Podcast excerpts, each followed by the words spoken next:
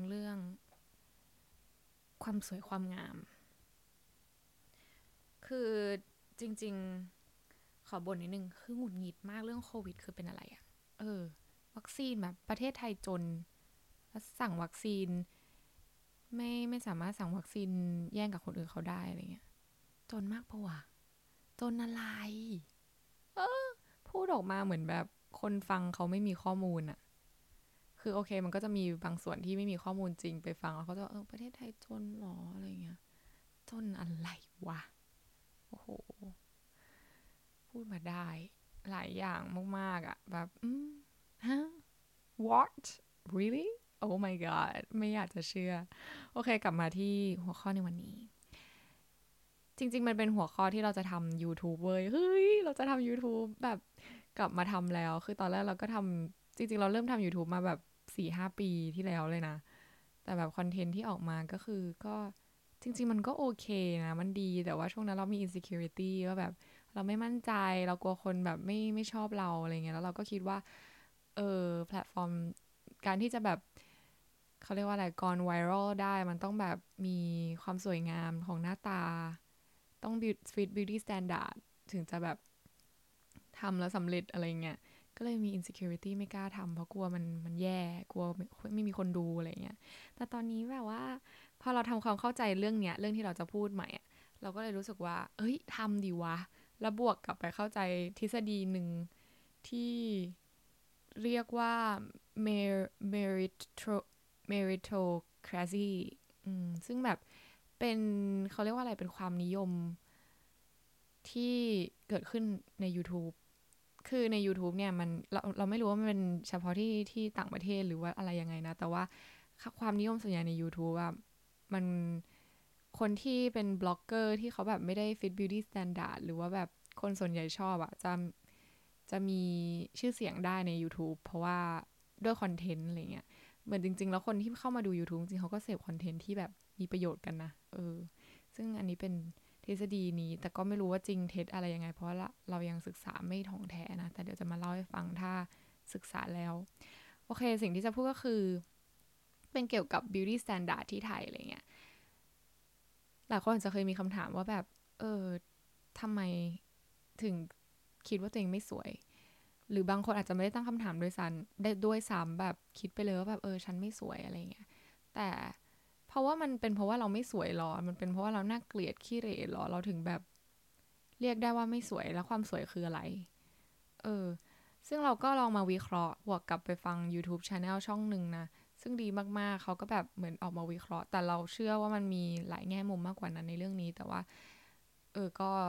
ลองไปหาข้อมูลเพิ่มเติมแต่อันนี้วิเคราะห์ผ่านยูทูบเบอร์ท่านนี้ด้วยแล้วก็เอามาเหมือนแปลเพราะเขาเป็นฝรั่งเอามาแปลอีกทีนึงว่าแบบมันมีประเด็นนี้แล้วก็มาปรับกับสังคมไทยนะซึ่งก็จะมาเล่าให้ฟังจริงๆความที่เราคิดว่าตัวเองไม่สวยอะมันไม่ได้เกี่ยวอะไรกับหน้าตาเราเลยเว้ยแต่มันคือปัญหาโครงสร้างและความนิยมของสังคมยังไงคือ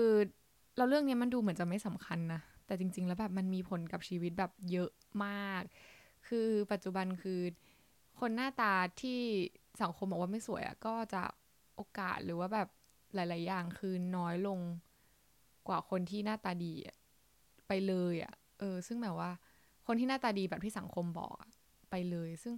อ้าวแล้วอะไรคือความแฟร์ถามว่าความสวยคืออะไรเราว่าจริงๆแล้วความสวยไม่มีความหมายตายตัวด้วยไม่ใช่เราว่ามันไม่มีเว้ยพลาโตโสเครติสก็คือยังตั้งคำถามเกี่ยวกับความงามอยู่ที่100ความงามคืออะไรเราเคยตั้งคำถามนะว่าแบบทำไมสิ่งนี้ต้องเรียกว่าเก้าอี้ทำไมต้องเป็นตัว A ทำไมต้องเป็นเคส iPhone ทำไมต้องเป็น iPhone อ่ะ iPhone อาจจะแบบมีคนตั้งชื่อแต่ว่าทำไมต้องเรียกว่าโทรศัพท์ทำไมถึงเป็นโฟนลองคิดดูดิทำไมต้องเป็นคำนี้มันเกี่ยวข้องอะไรยังไงแบบเราทำไมความงามคืออะไรล่ะถ้างั้นอะไรเงี้ยเรามองว่ามันไม่มีความงามมันไม่มีบรรทัดฐานเพียงอย่างเดียวว่าแบบนี่คือความงามแต่ว่าสังคมก็ไปตีตรากันด้วยการแบบการประกวดหรือการแบบ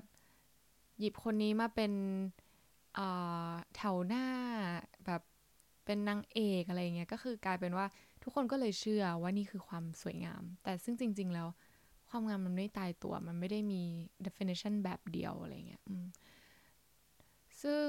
เมื่อความงามไม่มี definition อย่างเดียวแล้วทำไมเราถึงยังรู้สึกว่าตัวเองไม่สวยล่ะ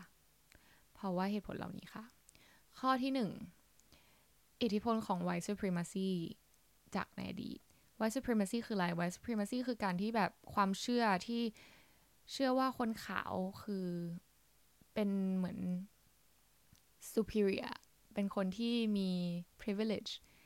สังเกตได้ว่าแบบในอดีตอันนี้พูดถึง global เลยนะคือแบบในสังคมและโลกเลยนะคืออย่างที่ทราบกันดีแบบมันมีพวกเหยียดผิวอะไรอย่างนี้อยู่แล้วใช่ปะแล้วพวกคนขาวคือจะดูมี privilege มากกว่าคนผิวสีอื่นๆอยู่แล้วแบบในอเมริกาที่แบบมีการต่อสู้เรื่อง Black Lives Matter หรือใดๆก็ตามหลายๆที่อะนะซึ่งเหมือนมันเป็นความเชื่อในอดีตว่าแบบคนขาวก็คือเป็นมีอำนาจเป็นเจ้าของประเทศเป็นแถวหน้าคนสีผิวอื่นก็กลายเป็นว่าแบบเขาเป็นอะไรที่ต่างออกไปอย่างเช่นคนผิวสีก็คือเป็น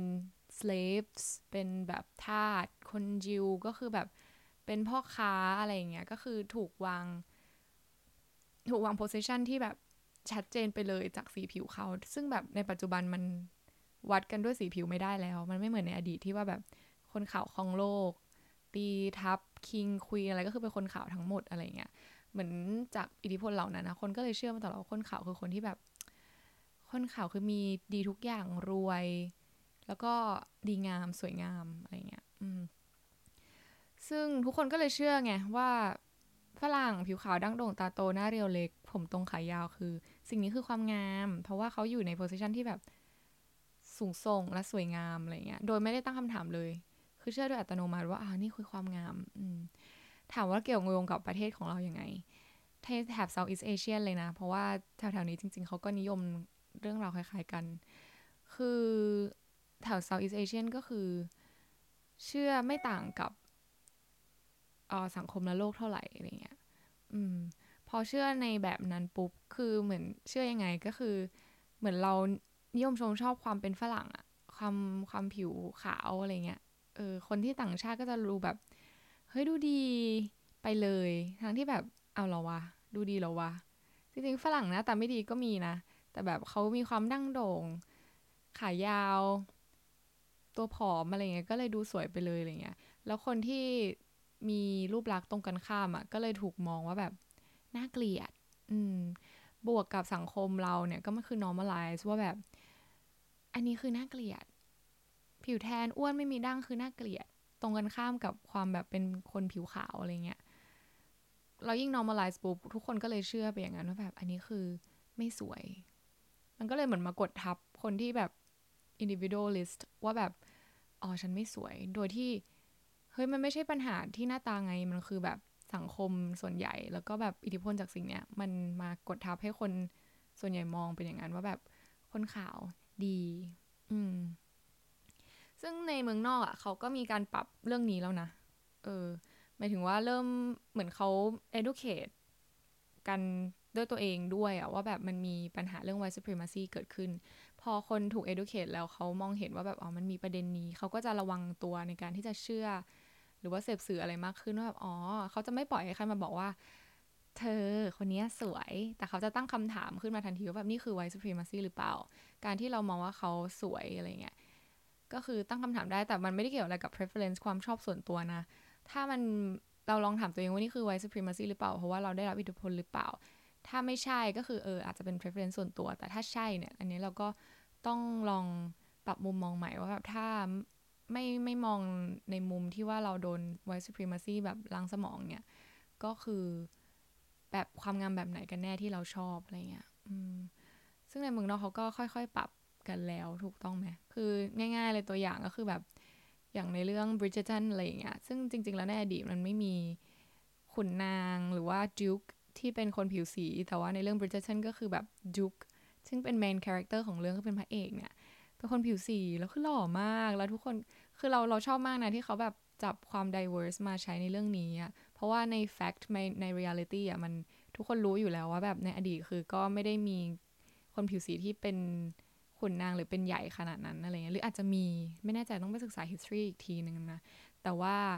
เรื่องนี้เขาเอามาทำให้มันไฮไลท์ให้มันชัดขึ้นว่าแบบมันไม่ได้เกี่ยวกับสีผิวอีกต่อไปแล้วอะไรเงี้ยคนก็อาจจะมองคนผิวสีในอีกรูปแบบนึงขึ้นมาได้อะไรเงี้ยซึ่งที่ไทยก็คือตามหลังเขาอยู่แบบล้านปีร้อยปีก็นะไม่แปลกที่แบบคนที่หลายๆท่านที่ไปต่างประเทศแล้วแบบมีคนชมว่าเขาสวยแต่อยู่เมืองไทยคือไม่สวยอย่างเช่นฉันเป็นต้น เพราะว่าคนไทยก็คือยังไม่ได้ well educated ในเรื่องนี้เราก็ไม่ได้รู้ว่าแบบ white supremacy คืออะไรแล้วแบบมันมีส่วนร่วมในสมองเรายังไงอะไรเงี้ยตามใดที่คนผู้ฟังของเราทราบแล้วก็ลองไปถามตัวเองจริงๆว่าแบบเราถูก white supremacy ครอบงำหรือเปล่าข้อ2ก็คืออิทธิพลของวงการบันเทิงที่แบบโคตรเป็น big role ในประเทศไทยอะคือปฏิเสธไม่ได้เลยนะว่าวงการบันเทิงคือแบบโอ้ยเฟื่องฟูมากในไทยแบบอะไรก็ดาราอะไรก็เซเลบริตี้อะไรก็ละครซีรีส์อะไรอย่างเงี้ยตลอด big role มากแล้วถามว่าแบบลองสังเกตนะว่าแบบโฆษณาต่างๆที่แปะอยู่ตามบิลบอร์ดในประเทศไทยเนี่ยมันมีสักกี่อันที่แบบเป็นคนไทยที่เป็นคนไทยอะเข้าใจคำว่าคนไทยปะส่วนใหญ่ก็คือจะเป็นใครยาย่ามากกี้คิมเบอร์รี่คือเป็นลูกครึ่งอะคือเกินครึ่งในวงการแล้วว่าแบบเป็นลูกครึ่งนะคนที่แบบเป็นฝรั่งเป็นลูกผสมที่เหยียบเข้ามาในประเทศไทยก็แบบ congratulations จ้ะคุณมาถูกประเทศเพราะคุณได้ privilege ไปเลยโดยปริยายคืออยากจะทำงานในวงการบันเทิงก็ง่ายคือเหยียบหน้าคนที่แบบไม่ฟิตบิวตี้สแตนดาร์ดแต่มีความสามารถไปเลยอะคือต่อให้เขาเก่งสุดหรือพัฒนาเท่าไหร่ก็คือไม่มีทางเข้าตาเพราะว่าวงการบันเทิงคือพอเทรว่าแบบนี้คือสวยไปเลยโดยปริยายอะไรเงี้ยคนที่แตกต่างเช่นตัวดำคนอ้วนตัวเตี้ยหรือยูนิคมากๆอะไรเงี้ยก็จะถูกมองให้เป็นตัวตลกนี่คือวงการบันเทิงคือเขาหยิบคนเหล่านี้ที่แตกต่างจากความสวยงามใน definition ของที่เขาบัญญัติไว้เนี่ยกลายเป็นคอมเมเดียนไปเลยถูกไปล้ออีดำอีอ้วนอะไรอย่างเงี้ยซึ่งมันไม่ถูกต้องอ่ะสำหรับเรานะเรามองว่าไม่ถูกต้องยันแบบยูทูบเบอร์หรืออินฟลูเอนเซอร์เลยนะคือมีสักกี่คนที่เป็นอินฟลูเอนเซอร์แล้วแบบผิวแทนผิวดำหรือว่า plus size มีปะคือก็อาจจะมีคนบางคนที่ติดตามถ้ามีแบบเขาเรียกว่าอะไร feel related ใช่ไหมแต่จริงๆแล้วแบบสังคมเราเอาพูดตรงๆเลยไม่ได้ normalize ว่าแบบสิ่งนี้คือสิ่งสวยงามอะซึ่งแบบมันคือเรื่องที่ไม่ใช่แล้วก็ไม่ถูกไม่ควรมากๆอะไรเงี้ยเพราะว่าอะไรเพราะว่ามันทำให้คนที่แตกต่างจากความงามใน beauty standard ที่สังคมกำหนดอะเขาขาด privilegeคือโอเคมันเป็นไปไม่ได้ที่ทุกคนจะมี privilege แต่ว่า at least คือมันควรมี equality ก็คือมีความเท่าเทียมกันสิทธิ์ในการที่จะมีโอกาสสิทธิ์ในการเข้าถึงสิ่งต่างๆหรือว่าโอกาสที่เขาจะได้รับอะควรจะมีเท่ากับคนที่มีความมี beauty standard fit กับสังคมอะซึ่งมันคือเรื่องจริงนะที่มันเกิดขึ้นเพราะว่าแบบวันก่อนเราคุยกับพี่เราแล้วพี่เราบอกว่าค่าเฉลี่ยของรายได้ของคนที่หน้าตาดีอะสูงหน้าตาดีในที่นี้ก็คือหน้าตา fit beauty standard ของสังคมอะสูงกว่าคนที่หน้าตาไม่ fit beauty standard เว้ยอ้าวแล้วถ้าเขาเก่งอะก็เขาก็ไม่มีวันโตเขาก็ไม่มีวันรวยแล้วไม่มีวันมีชีวิตที่ดีหรอโอกาสในการทำสิ่งต่างๆของคนที่ fit beauty standard ก็คือมีมากกว่าที่สำคัญคืออะไรรู้ป่ะโอกาสที่จะมีความรักที่ดีอะมีมากกว่าอันนี้คือเรารู้สึกว่าเรามี experience โดยตรงกับเรื่องนี้เลยอะเพราะว่าเวลาเราอยู่ที่ไทยนะเราไม่เคยมีแฟนเลยเว้ยแล้วถามว่าเราผิดอะไรก็ไม่ได้ผิดอะไรมันเราน่าเกลียดเราก็ไม่ได้เป็นคนน่าเกลียดเพราะเราไม่เคยเชื่อว่าเราหน้าตาทุเรศเอาจริงเราสวยเราเชื่ออย่างนั้นแล้วคือแต่ว่าสังคมเขาportray แล้วก็นิยมชมชอบความสวยงามอีกรูปแบบนึงแล้วเหมือนคนไทยอะเป็นอะไรไม่รู้ผู้ชายไทยก็คือชอบควงผู้หญิงไว้อวดงงปะคือไม่ใช่ว่าสวยสำหรับเราคนเดียวไม่พออะมันต้องสวยสำหรับเพื่อนด้วยอะไรเงี้ยแล้วทีนี้เราไม่ได้สวยสำหรับเพื่อนเขาทุกคนอะเขารู้อยู่แล้วเพราะเราผิวแทนอะไรเงี้ยก็เลยกลายเป็นว่าอ้าวแล้วโอกาสที่ฉันจะได้มีความรักแล้วก็ได้เรียนรู้กับเรื่องนี้ล่ะมันก็ไม่มีไง แล้วมันแฟร์ไหมอ่ะนี่ยังนี่ค่ะในเวอร์ชั่นของเราคือเราไม่ได้เป็นคนผิวแทนแล้วแบบหน้าตาเขาเรียกว่าอะไรไม่ฟิตขนาดนั้นนะแล้วคนที่เขาแบบไม่ฟิตมากๆอ่ะเขาจะมีโอกาสอะไรบ้างอ่ะเก็ทป่ะแล้วถามว่าแบบคนที่หน้าตาที่ไม่ฟิตบิวตี้สแตนดาร์ดเขาจะดิ้นทำไมเขาจะแบบออกมาพูดนู่นนี่นั่นทำไมอะไรเงี้ยมันอยากดังหรอหรืออยากได้หิวแสงหรอคนชอบพูดเงี้ยเกลียดศัพท์เนี้ยคือพอเขาแหลกขาดในเรื่องพวกนี้ไงมันเป็นแบบเรื่องที่ไม่ใช่แค่เรื่องฉันไม่สวยที่นี่แล้วอะแต่มันคือเรื่องชีวิตเรื่องการดำเนินชีวิตเลยเรื่องรายได้เรื่องแบบสิทธิ์ที่จะมีความรักที่ดีสิทธิ์ที่จะมีแบบคู่ครองหรือว่าแบบทางจิตใจก็ตามอะซึ่งแบบว่ามันสำคัญมากที่อิทธิพลของวงการบันเทิงมันแบบส่งผลมาได้ขนาดนี้อะไรเงี้ยจริงๆมันมีทางแก้ไขนะแต่เดี๋ยวเรามาพูดกันตอนท้ายไปที่ข้อที่3จ้ะเรื่องของ capitalize ก็คือทุนนิยมสินค้าต่างๆคือดู normalize การขายพวกแบบ whitening เอาแบบโมเดลมาปรับสีผิวให้ขาวๆแล้วก็มาขายว่าแบบขาวสีดีคุณออกแดดก็ไม่ทำให้ผิวคล้ำอะไรประมาณเนี้ยก็คือเอาประเด็นเรื่องนี้มาขายเลยทำให้คนรู้สึกว่าอ๋อถ้าผิวคล้ำผิวโดนแดดเยอะๆก็คือไม่ดีความผอมอาหารเสริมที่กินแล้วหน้าท้องแบนราบเผาผลาญดีมีแอปส์เอลคอดอะไรเงี้ยซึ่งเหมือนเอาเรื่องพวกเนี้ยมานองบลายว่าแบบสังคมผู้หญิงจะต้องหน้าท้องแบนราบมีแอปส์สี่พรีเซนเตอร์ที่ใช้ก็คือบอกโหสวยเกินจริงมากเวอร์บางทีก็ไปเข้า CG อีกปรับแต่งให้แบบดูเกินจริงไปอีกอะไรเงี้ยซึ่งถามว่าแบบเฮ้ยมันนั่นคือสวยหรออะไรเงี้ยมันก็อาจจะไม่ใช่ซะทีเดียวหรือไม่ใช่สำหรับทุกคนอะไรเงี้ยแล้วมันไม่มีแบบพวกไม่มีแอดไหนเลยนะที่แบบมาพรีเซนต์ว่าแบบตัวนี้วิตามินตัวนี้คน plus size กินแล้วจะทำให้ดูมีน้ำมีนวลและสวยในแบบที่ตัวเองเป็นมากขึ้นเงี้ยมีไหมไม่มีพรีเซนเตอร์ไหนคนไหนที่เป็น plus size บ้างอะหรือว่ามีพรีเซนเตอร์ไหนที่แบบเป็นคนผิวแทนจัดๆแล้วบอกว่าทาครีมตัวนี้สิใช้แล้วผิวแทน glow สวยไม่ว่าจะผิวสีไหนก็จะ glow สวยในแบบของตัวเองมีไหมไม่มีนี่คือความทุนนิยมเพราะว่า product ต่างๆคือเหมือน normalize เรื่องนี้ว่ามันคือความสวยงามด้วยเขาก็เลยแบบขายออกมาปุ๊บคนดูทุกวันโฆษณาเขาก็อยากขาวเหมือนเราดูโฆษณาใน Facebook หรือดูใน YouTube อย่างเงี้ยดูมันทุกวันมันก็เชื่อนะข้อ4ก็คือเรื่องเพศอันนี้ในกรณีขอพูดเป็นชายหญิงก่อนนะเพราะว่าถ้าเจาะลึกไปใน LGBT เนี่ยมันก็จะมีหลายมิติไปอีกเรื่องเพศเนี่ยจริงๆแล้วอ่ะเป็นผู้หญิงเนี่ยเกิดมาคือเหนื่อยมากเป็นเพศที่ไม่ใช่ผู้ชายอ่ะเหนื่อยเพราะอะไรเพราะว่าแบบมันเหมือนมีการเซตสแตนดาร์ดของความงามไว้สูงมา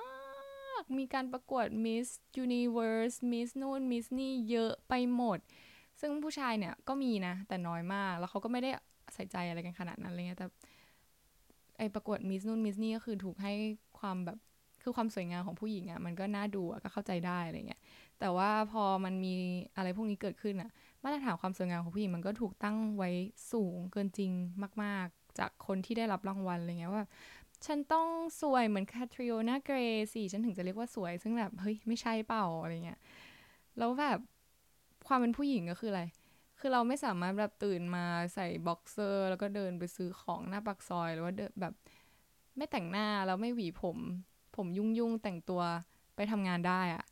คือคนก็จะเริ่มทักแล้วเป็นอะไรป่วยหรือเปล่าไม่ได้ป่วยแต่ฉันแบบ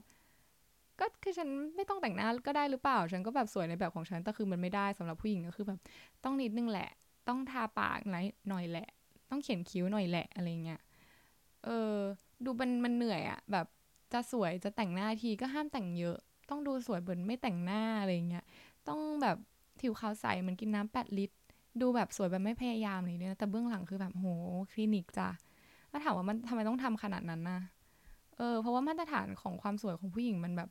เพิ่มขึ้นไปเรื่อยๆเพราะว่าแบบเนี่ยไอเรื่องการประกวดมิสนู่นมิสนี่อะไรเงี้ยจนแบบหลายอย่างมันเลยทำให้เข้าใจว่าแบบอ๋อผู้หญิงต้องสวยในแบบนั้นแต่อันนี้ไม่ได้พูดถึง ความพึงพอใจส่วนตัวของตัวเองนะหมายถึงว่าถ้าคุณอยากจะเป็นอย่างนั้นอย่างนี้ก็เรื่องของคุณแต่ว่าแบบคุณกำลังถูกหลอกโดยมาตรฐานที่ถูกเซตไว้สูงมากๆจากการประกวดหรือการแบบนิยมสิ่งนี้หรือเปล่าอะไรเงี้ยเหมือนผู้หญิงจะโดนจัดตลอดเวลาว่าแบบเป็นอะไรพอเวลาแบบโสมๆเข้าหน่อยอะไรเงี้ยเอ้าก็ไม่ได้เป็นอะไรอ่ะก็ปกติแต่ว่าแบบเราทำไมอ่ะเธอเป็นอะไรกับฉันทำไมเธอต้องมาถามฉันจะเป็นแค่นี้อะไรเงี้ยแต่กับผู้ชายที่แบบจะหัวยุ่งๆไปทำงานก็คือเฮ้ยเซอร์อ่ะ ใช่ป่ะเซอร์จังเลยแล้วเราเซอร์บ้างไม่ได้หรอวะทำไมเซอร์มันคือสำหรับผู้ชายอย่างเดียวหรอเราต้องเป็นแมมก็ไม่ใช่ป่ะวะคือแบบเราก็อยากเซอร์บ้างอ่ะแล้วไงก็คือแบบไม่เซอร์แต่เป็นโซมทันทีถ้าเป็นผู้หญิงทำบ้างอะไรเงี้ย it's not fair นะข้อที่5ค่ะเรื่องอายุเมื่ออายุมากขึ้นคนจะถูกมองว่าความสวยงามในตัวเขาน้อยลงทันทีนี่คือ fact คนแก่มีกี่คนบ้างที่แบบถูกมองว่าแบบอุ๊ยสวยจังเลยยิ่งแก่ยิ่งสวยคือสำหรับเราอะเรามองนะเราแบบบางคนคือยิ่งแก่ยิ่งหล่อมีเราชอบแบบดูคนแก่หล่อๆบางคนแบบหล่อกว่าตอนที่หนุ่มๆอีกซึ่งในสังคมอะไม่ได้มองอย่างทุกคนไงเขาจะแบบเริ่มมี insecurity แบบพออายุมากขึ้นหน้าเหี่ยวย่นอีลาสตินไม่ทำงานคอลลาเจนหมดอะไรเงี้ยก็เริ่มมีความคิดแพนิควิตกกังวลทั้งที่แบบมันเป็นเรื่องธรรมชาตินะที่เกิดขึ้นกับมนุษย์อายุมากขึ้นก็คือสิ่งนี้มันเกิดขึ้นอยู่แล้วอะแล้วมันกลายเป็นว่าความเป็นธรรมชาติของร่างกายมันถูกน้อมอะไรเพราะมันไม่สวยงามแล้วคุณค่าความงามก็คือลดลงไปโดยอัตโนมัติเพราะว่าทุกคนมองว่าแก่เราไม่สวยงามคนอายุเยอะส่วนใหญ่ก็คือมีความมั่นใจน้อยลงไปเลยโดยปริยายซึ่งแบบมันไม่ควรเป็นอย่างนั้นหรือเปล่าจริงๆแบบเรารู้สึกว่าความสวยงามมันมีได้ทุกช่วงวัยอย่างที่บอกคือความงามมันไม่มี definition ตายตัวแล้วความสวยงามมันไม่ใช่แค่ว่าคุณหน้าตาแบบนี้แล้วคุณจะสวยมันประกอบกันในหลายๆแบบอะไรเงี้ยก็คือถ้าคุณยังถูกครอบงำด้วยแบบ5สิ่งที่เตยกล่าวไปนะข้อ1มาทวนอีกที white supremacy ข้อ2คือวงการบันเทิง3ทุนนิยม4เพศ5อายุถ้าคุณยังมองความสวยในกรอบของสิ่งเหล่านี้คุณลองแบบปลดออกมาแล้วก็แบบมองใหม่ว่าแบบความสวยงามในความหมายของตัวเองมันคืออะไรสิ่งที่เราชอบคืออะไรอะไรเงี้ยแล้วลองมองให้เห็นสิ่งเหล่านั้นแต่ในขณะเดียวกันก็ต้องไม่ไปแบบมองสิ่งที่แตกต่างจากเราว่ามันไม่สวยงามคือมันก็เป็นความมีความสวยงามมีเสน่ห์อะไรของเขาเหมือนกันซึ่งเราอาจจะไม่ได้มองเห็นในด้านนั้นอะไรเงี้ยซึ่งก็เคารพ preference ของแต่ละคนอะไรเงี้ยแต่ในขณะเดียวกันก็อย่าไป normalize ว่าแบบที่ทุกคนบอกว่าสวยสิถึงคือสวยอะไรเงี้ยมันก็จริงมันก็น่าเศร้านะถ้าคุณมองความสวยได้แค่นั้นอะไรเงี้ยเพราะว่าคุณเกิดมาแล้วคุณมองเห็นความสวยงามแค่นั้นมันก็ดูโลกแคบไปนิดนึงอะลองพิจารณาจากปัจจัยเหล่านี้ด้วยซึ่งแบบว่านั่นแหละมันคือเรื่องจริงอะมันไม่ใช่เพราะว่าเราแบบดั้งแมพแล้วเราไม่สวยแล้วไอสาเหตุพวกเนี้ยมันส่งผลเยอะอะจริงๆมันดูเป็นเมนหลักอะผู้หญิงหลายคนหรือผู้ชายเองด้วยก็ตามก็คือแบบดูไม่มีความมั่นใจในตัวเองคนที่เวลาไม่มีความมั่นใจในตัวเองก็คือแบบเหมือนเขาถูกปิดกั้นจากหลายๆสิ่งจริงๆนะอย่างก่อนหน้านี้ที่แบบเตยเคยคิดว่าตัวเองไม่สวยเหมือนกันตอนช่วงที่เด็กๆไปประกวดเรียลลิตี้ใช่ปะเพราะว่ามันก็มีบิวตี้สแตนดาร์ดตั้งแต่ตอนนั้นแล้วถ้าไม่ใช่ลูกครึ่งไม่ใช่หมวยๆขาวๆตัวเล็กๆอะไรเงี้ยก็จะแบบไม่ถูกมองเห็นอะไรเงี้ยเราก็เชื่อสังคมอยู่พักนึงว่าแบบอ๋อก็เพราะเราไม่ได้เป็นอย่างนั้นไงเราก็เลยไม่สวยเราก็เลยไม่มีวันที่จะได้ทำสิ่งที่เราชอบทำอะไรเงี้ยซึ่งพอโตขึ้นมาปุ๊บเหมือนเราก็ผ่าน process มาแบบเป็นเวลานานมากแล้วแบบถามว่ามันคุ้มไหมวะกับการที่เราไปนั่ง suffer กับไอ้ beauty standard ของสังคมเราทำให้เราแบบแทนที่เราจะได้พัฒนาตัวเองขึ้นไปด้วย full bloom อะเหมือนดอกไม้เงี้ยแทนที่เราจะได้ full bloom ให้เต็มที่แต่เราต้องถูกยับยั้งการเจริญเติบโตเพราะว่าค่านิยมของสังคมที่มองว่าแบบนี้คือไม่สวยอะไรเงี้ยจนแบบโตขึ้นมาก็ได้มาพิเคราะห์แล้วก็วิเคราะห์กับ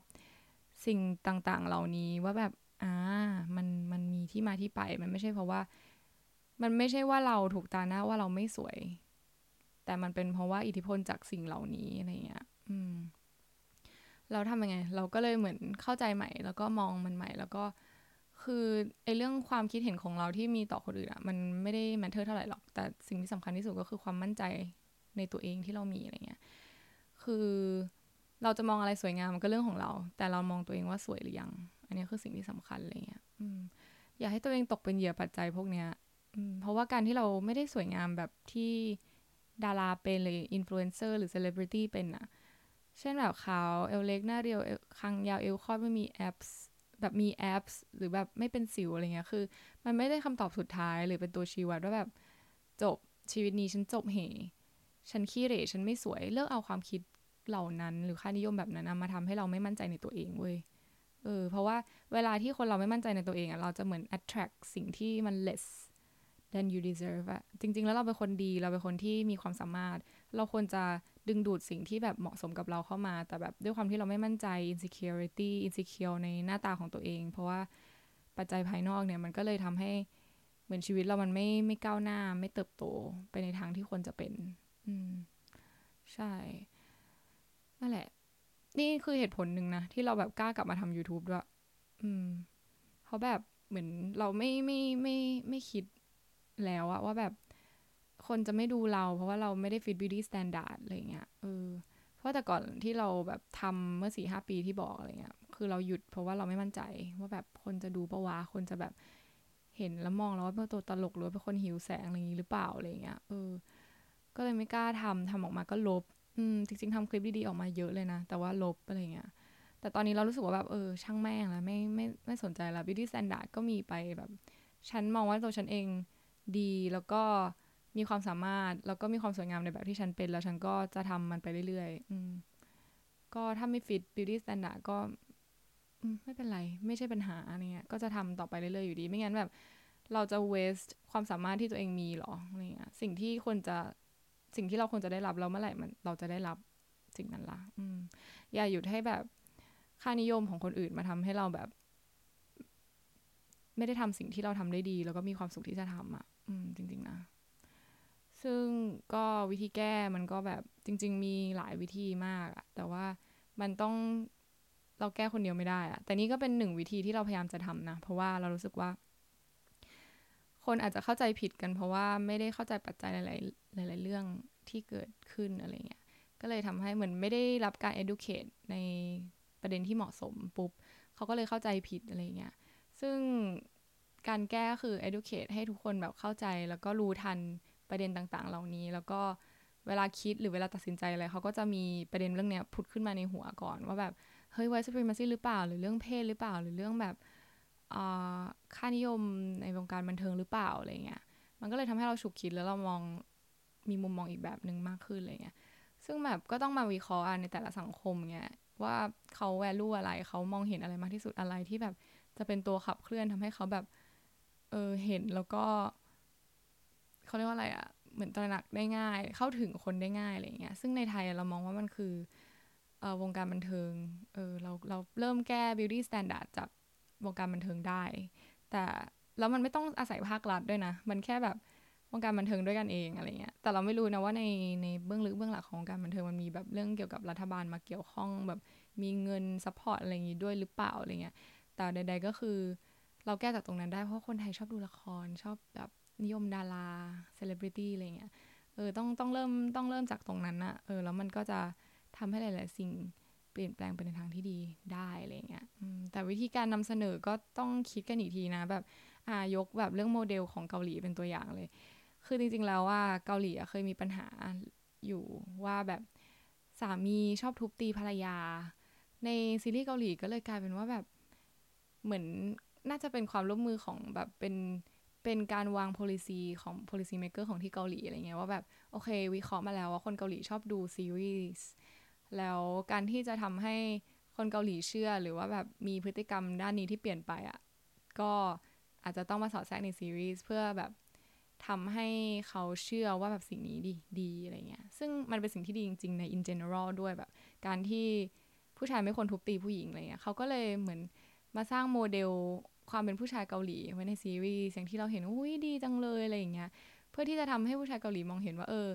ผู้ชายที่ดีบางคนเป็นอย่างนี้ไงทุกคนก็เลยแบบสังคมมันเลยดีขึ้นอันนี้คือเรื่องจริงที่เกิดขึ้นที่เกาหลีนะซึ่งเนี่ยคืออิทธิพลที่เห็นชัดเจนเลยว่าเฮ้ยมันแก้ได้จริงๆจากแบบเรื่องซีรีส์เรื่องละครอะไรเงี้ยแต่แบบโอเคเราจะไม่พูดถึงซีรีส์ที่ไทยละครที่ไทยที่แบบoh my god what the f นั่นแหละก็ไอเรื่องแก้ได้หรือไม่ได้เนี่ยก็ต้องอาศัยคนที่อยู่ในอินดัสทรีนั้นๆนะเป็นคนที่ realize แล้วก็ลุกขึ้นมาเปลี่ยนแปลงเราเองก็ทำอะไรไม่ได้เพราะเราก็อยู่นอกวงการแต่ก็คงจะทำเท่าที่ทำได้ก็คือพูดในพอดแคสต์ของตัวเองแล้วก็ทำ YouTube ใช่แล้วก็จะทำ YouTube ต่อให้มันคนดูน้อย at least คือแบบ100วิวก็คือคนที่ดู100ครั้งนั่นแหละ อาจจะมีคนเดียวที่ดู100ครั้งหรือแบบอาจจะ10คนดูคนละ10ครั้งอะไรเงี้ยก็10คนนั้นได้รับรู้เรื่องนี้แต่ก็พอใจมากๆแล้วคนที่มาฟังในนี้อาจจะแบบสัก 40-50 คนก็แค่นั้นแต่ก็พอใจแล้วก็ถ้าอยากให้สิ่งนี้แบบมันถูก spread เอาต่อก็คือแชร์แล้วก็บอกเล่าไปยังคนอื่นๆว่าแบบมันมีสิ่งเหล่านี้นะว่าเราอาจจะตกอยู่ในเขาเรียกว่าอะไรอิทธิพลของสิ่งเหล่านี้หรือเปล่าเรามาแบบมองกันในมุมใหม่ดีกว่าใช่จ้ะวันนี้เรื่อง beauty standard ช่วงพักหลังเราดูพูดมีสาระมากขึ้นปะแต่คือมันเป็นเรื่องที่เราสนใจจริงๆนะแล้วเราก็รู้สึกว่าแบบเราควรพูด memory ไว้กับตัวเองด้วยคุยกับตัวเองไว้ด้วยว่าแบบมันมีเรื่องนี้นะเตยสองก็คือแบบคนที่มาฟังก็จะได้แบบรับรู้ไปด้วยกันแล้วก็กลับไปคุยกับตัวเองด้วยว่าเราเชื่อหรือเรามีความคิดแบบไหนจ้ะ